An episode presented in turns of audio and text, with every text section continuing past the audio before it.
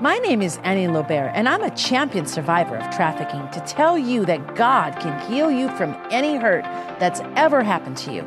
If He can do it for me, He can do it for you too. Hi, friends, and welcome to Annie's Pink Chair, where we invite presence, inspire purpose, and ignite passion in the hearts of people with God's love throughout the world. Friends, I'm so excited.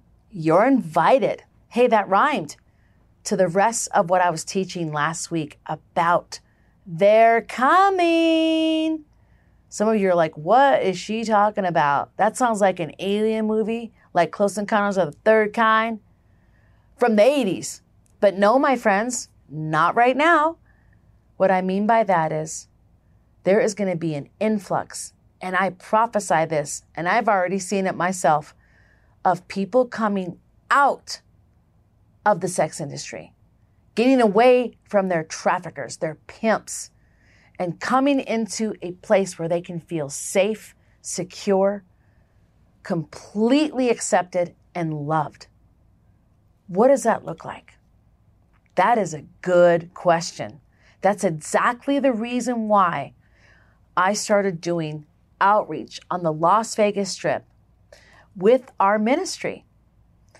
It turned into a nonprofit and it started with this simple hey, do you know how much God loves you? I want you to know that I used to work just like you're being worked right now. I used to have a pimp just like you. That you can be free. You don't have to be with a pimp and you don't even have to sell your body anymore. You can have a normal life. You can do what you want for a living. You can create yourself into a new person and you can be free of all the abuse that you're going through. And you can actually control your own money. And you can actually have a relation with your family again and your friends that you got stolen. Listen, friends, I came out of sex trafficking on the Las Vegas Strip and I overdosed on cocaine. And here I am right now because I know for a fact that Jesus sets people free. He is the original trauma informed care. People talk about trauma informed this, trauma informed that. Are you trained? Do you know what that means? Do you know what that looks like? Sensitive training for trafficking victims. But you know what? You know what real trauma informed care is? What it looks like is respect, acceptance, mercy, grace, and love. But the best ingredients, my friends, is love. That's the main ingredient. If you have that, and you're really focusing and thinking on what would it be like if I was told this or said this by someone? What would I react like if I had been raped more than 10, 20 times a day? Should I ask this question? Should I ask how many people they slept with? No. Let's talk about it. Because guess what? We got a Bible here. And it says it's the 25th anniversary edition of the New Spirit Filled Life Bible. Woo woo, right? And anyway, I think it's kind of cool because you can't see the colors, but it's a dark navy blue. Now, I have every single color at my house. You would just laugh if you came into my bedroom because I got Bibles galore everywhere and different kinds of books. I like to study, you know, and for my personal reference for myself, but mostly because I want to know the truth. Because Jesus said so himself that the truth will set you free. And He is the way, the truth, and the life. There's a great story in here that John wrote in John 8 about Jesus and what happened to this lady that no one knows, but she's called the woman in adultery. Does it make me angry because there's no name? Not necessarily. She was an unnamed face, but her story is brought up again and again because it talks about grace, it talks about acceptance, but the main point is it talks about non judgment and unconditional love. People use this story to describe unadulterous relationships, right? Cheating, sleeping outside of marriage, whatever that looks like. But for me today, we're going to use this in the context of sex trafficking and prostitution, which, by the way, those are intertwinable. Just because someone prostitutes themselves doesn't mean they're not being sex trafficked. I got into the sex industry on my own choice in the very beginning when I was a teenager. But later on, months into being in the sex industry, I met a boyfriend and he turned into my gorilla pimp, aka gorilla sex trafficker. And I almost died. Long story short, friends, I was in the game for almost 11 years of my life. Sex trafficking, being trafficked, hardcore as a high class escort on the Las Vegas Strip. And we were in the middle of this story. So, first of all, the scene is Jesus is teaching in the temple. Let's talk about it. John 8. It says, Early in the morning, he came again into the temple, and all the people came to him, and he sat down and taught them. And then the scribes and Pharisees brought to him a woman caught in adultery. And when they had set her in the midst, they said to him, Teacher, this woman was caught in adultery in the very act. Funny, right? Sounds like they were making a porno watching her. Like, what's up, dude? How did you see this girl commit adultery? By the way, where is the man in the story? Because obviously she was with a man or somebody, right? I'm sure she just wasn't, I don't even want to say it, by herself, if you get what I mean, right? Then it says, Now Moses and the law commanded that us, that such should be stoned. But what do you say? Do you see how they referred to her as a such? Like, that act should be stoned. And that means in the Old Testament, the Mosaic law said that anyone caught in adultery would be stoned. Did you know also that anyone that sold themselves were supposed to be burned at the stake? Yep, burned at the stake, set on fire. Well, guess what, y'all? I'm not burned at the stake because Jesus died for my sins, but I'm on fire for Christ. I got the passion of his heart inside my heart because I invited him a long time ago to help me with my life because I was so broken from being trafficked, from being stomped on, beat on, raped on, money stolen. Awful life that I could not get out of. And the day that I got out, I actually overdosed and I tried to kill myself. Gosh, twice overdosed in one week, but then beyond that, and I don't share this story very often, but I tried to flip my car. I told God to just flip my Mustang. I was going 140 miles per hour on the 15 freeway into the 215, going towards Henderson in Las Vegas. And I dared God to flip the car. I didn't want to live anymore. So I was tired of being trafficked. But here I am with a smile on my face because guess what? That was the devil's plan for me, but not God's plan. His plan was for me to be sitting in this pink chair. By the way, it's velvet and I love the way it feels in my favorite colors and to be talking to you about the people that are going to be coming to your church, to your area, to your community meetings, to your YMCAs, to your homeless shelter, whatever it looks like, they're coming and they're going to need someone that understands them. Let's see how Jesus treated this woman that was caught in adultery. This, they said, testing him, that they might have something of which to accuse him. But Jesus stooped down and wrote in the ground with his finger, as though he did not hear. Isn't that funny? He did not want to hear them. We talked about this last week, how he purposely ignored them. Like, you guys really don't understand what's going on right here. Bro, you didn't read the law correctly. You didn't understand what my father intended, which was God, obviously. Jesus, being the Son of God, would know what his daddy wanted, right?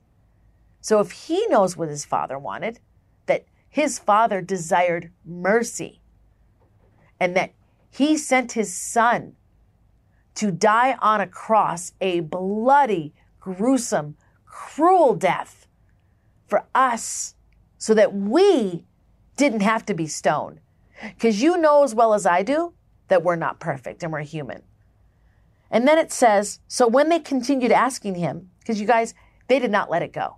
They made sure they continued to ask him, yo, bro, What does the law say? What do you say? Okay? We want to know. I mean, the Pharisees and the Sadducees, they were a sad bunch of people. Okay? They were stuck in their religion, stuck in their, you know, memorization of scripture, which that's a big hiccup. Some of Christians, not all, they will memorize scripture. They will be so stuck their nose up the Bible, in the Bible, that the Bible itself becomes their God, not God himself, not Jesus or the Holy Spirit. They are worshiping the words of the Bible, which it never says to do that. It says we are to worship God, that we do not have any idols before him. This, my friends, can become an idol. It's very clear that the Sadducees and the Pharisees made the Torah their idol. That's what it sounds like to me. Okay? They're trying to test Jesus. What does the law say? Because whatever the law says is what we should be doing, Jesus. Do you really know the Torah?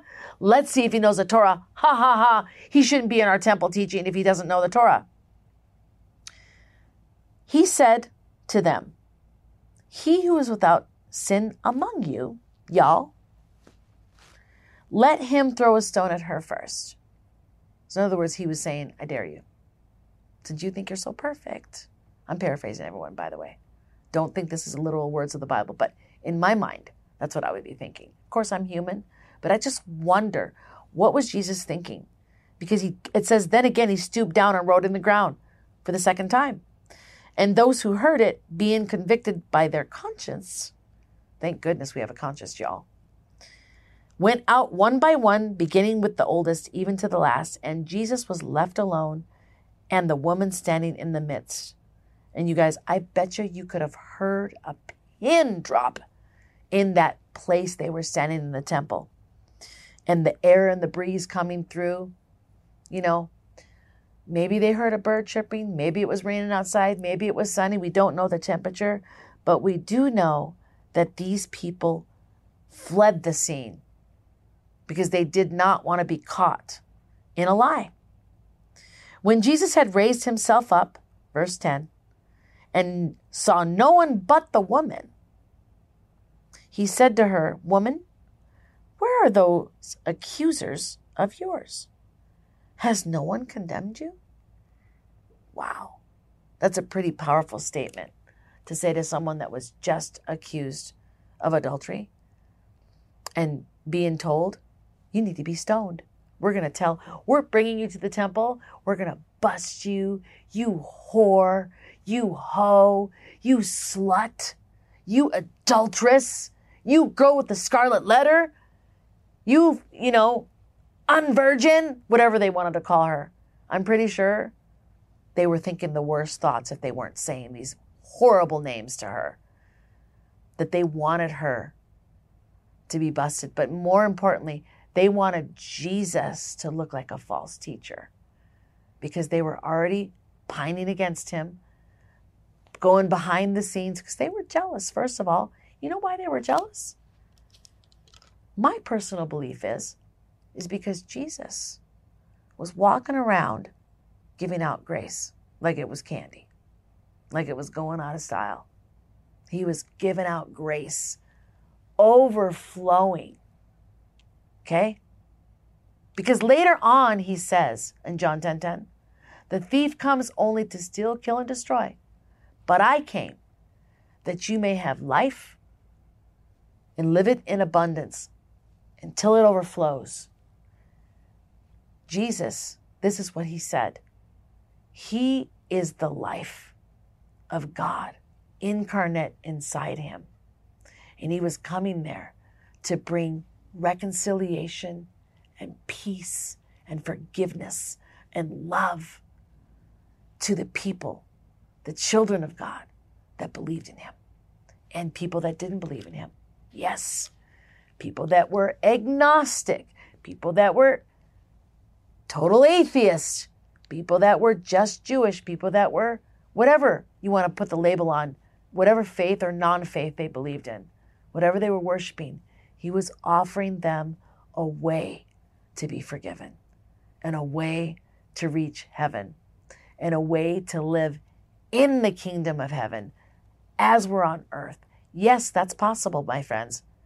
We can live in the kingdom of God right here on heaven or right here on earth. We bring heaven to earth by believing that we bring Jesus wherever we walk and talk. And then, after Jesus said, Woman, where are the accusers of yours? Has no one condemned you?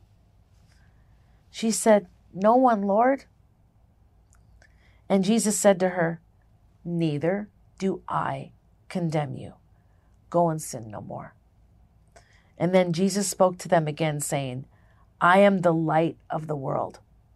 He who follows me shall not walk in darkness, but have the light of life.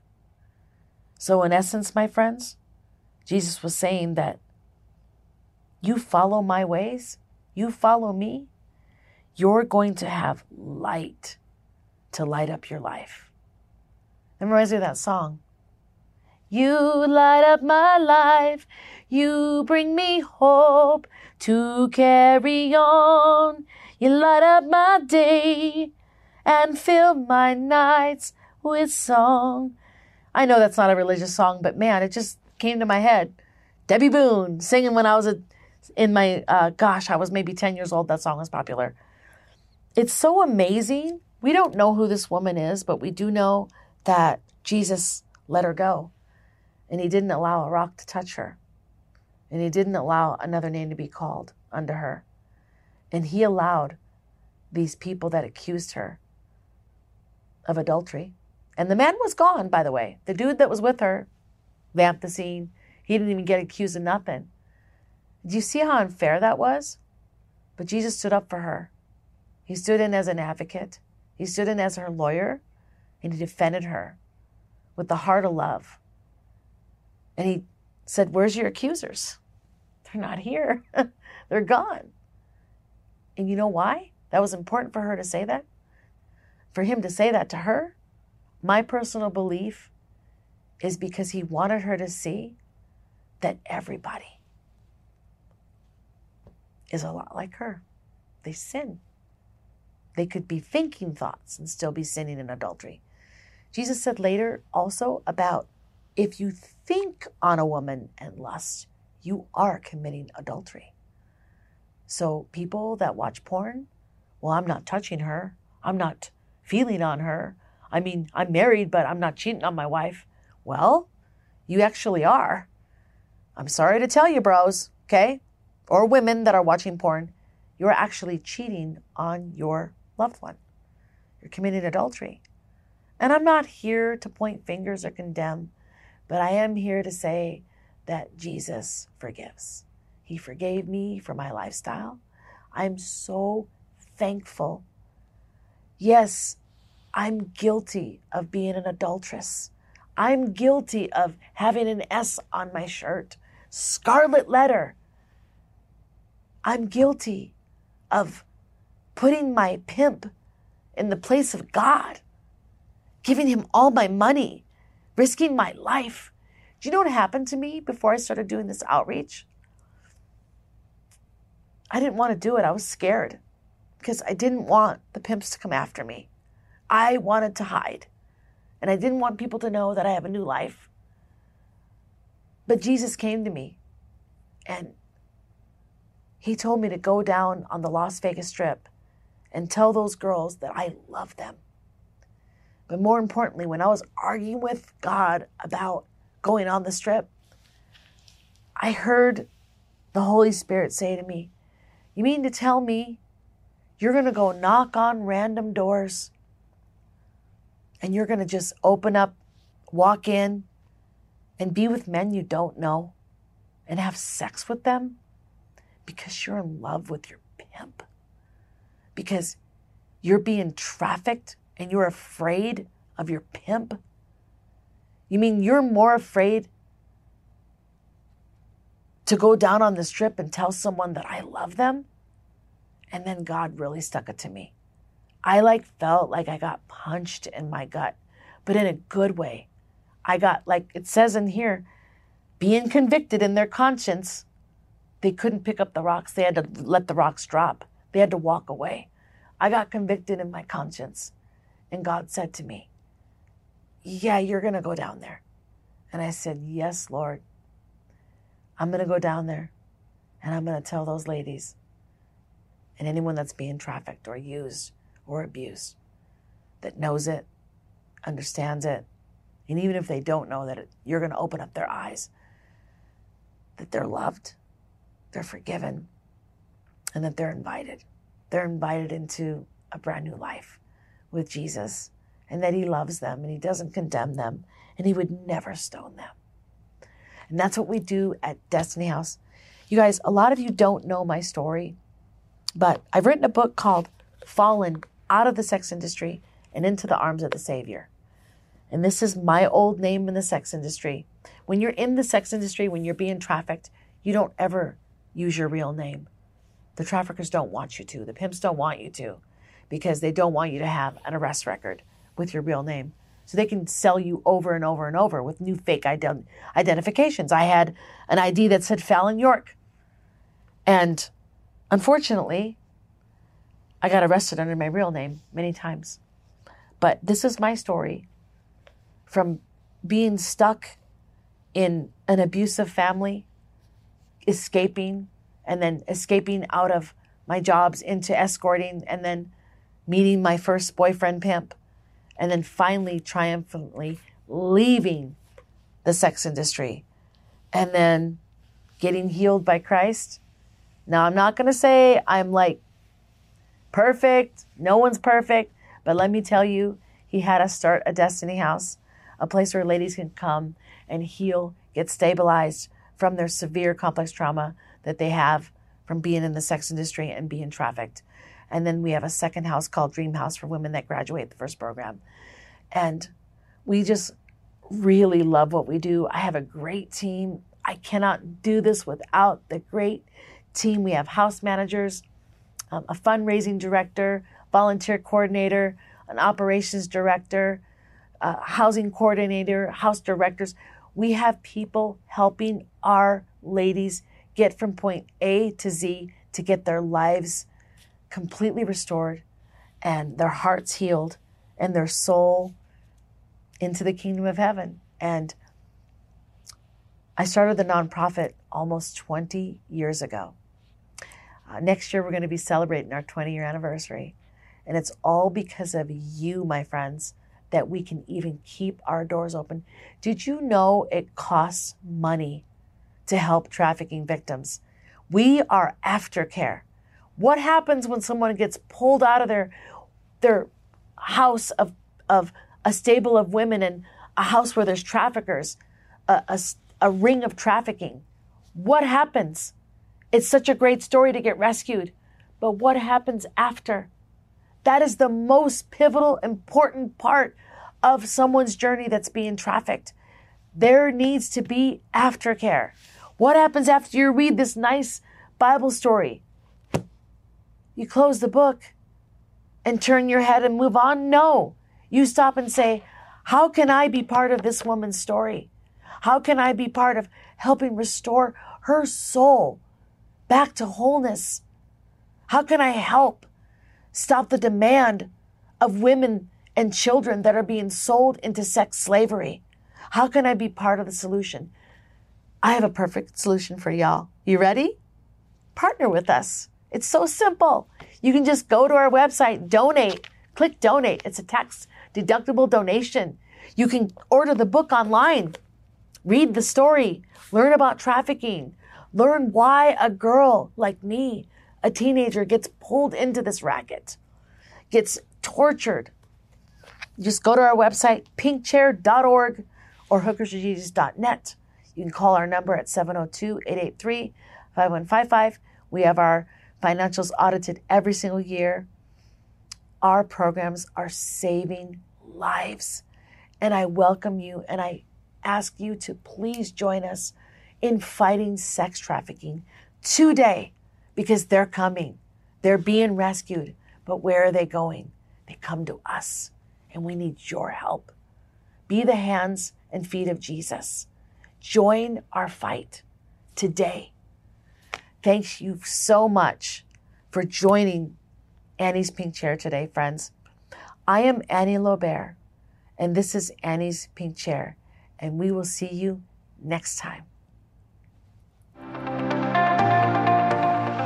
Hi, my name is Annie Lobert, and right now we're standing at the Destiny House, and this is a place where ladies can come and heal from the ravages of sex trafficking and trauma, complex trauma that is very common with each survivor that gets out of trafficking. We just love this property because it's a place of peace. A lot of people say to me, Annie, you know, trafficking really doesn't affect me. I don't know why you're even doing this. Well, listen, it's in your own backyard. It's in Las Vegas, but it's also in Los Angeles. It's also in Dallas. It's also in Chicago. It's also in Minneapolis. It's also in New York. It's in Florida. It's in every state in our country. And ladies and gentlemen, this is a place where ladies can come and get the healing that they truly need. And we are survivor led, and it is so important that you join us in this fight. This is something you can become a monthly partner with. We are survivor led, and because of that, we don't have a lot of funds. We need your help. We need your partnership. People say, Well, I want to be involved. I want to volunteer. I want to do this. I want to do that. Well, yes, we'd love for you to volunteer, but you know we need more? We need partners like you to step up and stand with our ladies and say, I believe in your now. I believe in your healing and your future. And here's my $20 a month. Here's my $50 a month. Here's my $500 a month to go towards your healing, to go towards your trauma therapy, to go towards your cooking classes, to go towards your job readiness classes, to go towards your college. This is what I want to give as a gift to these wonderful human beings that are being restored from the horrible ravages of trafficking. I'm one of the ladies. I wish I had this program when I was getting out of trafficking. Unfortunately, I didn't. But we have it here at Destiny House and another house we have, Dream House. It's our house that the graduates go to when they get out of this property and they transition into their job, into their schooling, into getting their own car and their own place, independent living. We really need your support. We can use your support. Please join us in this fight. Doesn't take that much. You can give it for coffee for the day. You can give up that country ride you're going to take with your friends or, or that weekend vacation. Give us a support because we are in need of monthly donors just like you. And by you giving a dollar or more or a thousand dollars from a dollar to 10,000, whatever that looks like, you are going to be changing someone's lives. And our lives that we work with are precious. Please join us today and go to pinkchair.org, click on donate, join us in the fight against sex trafficking.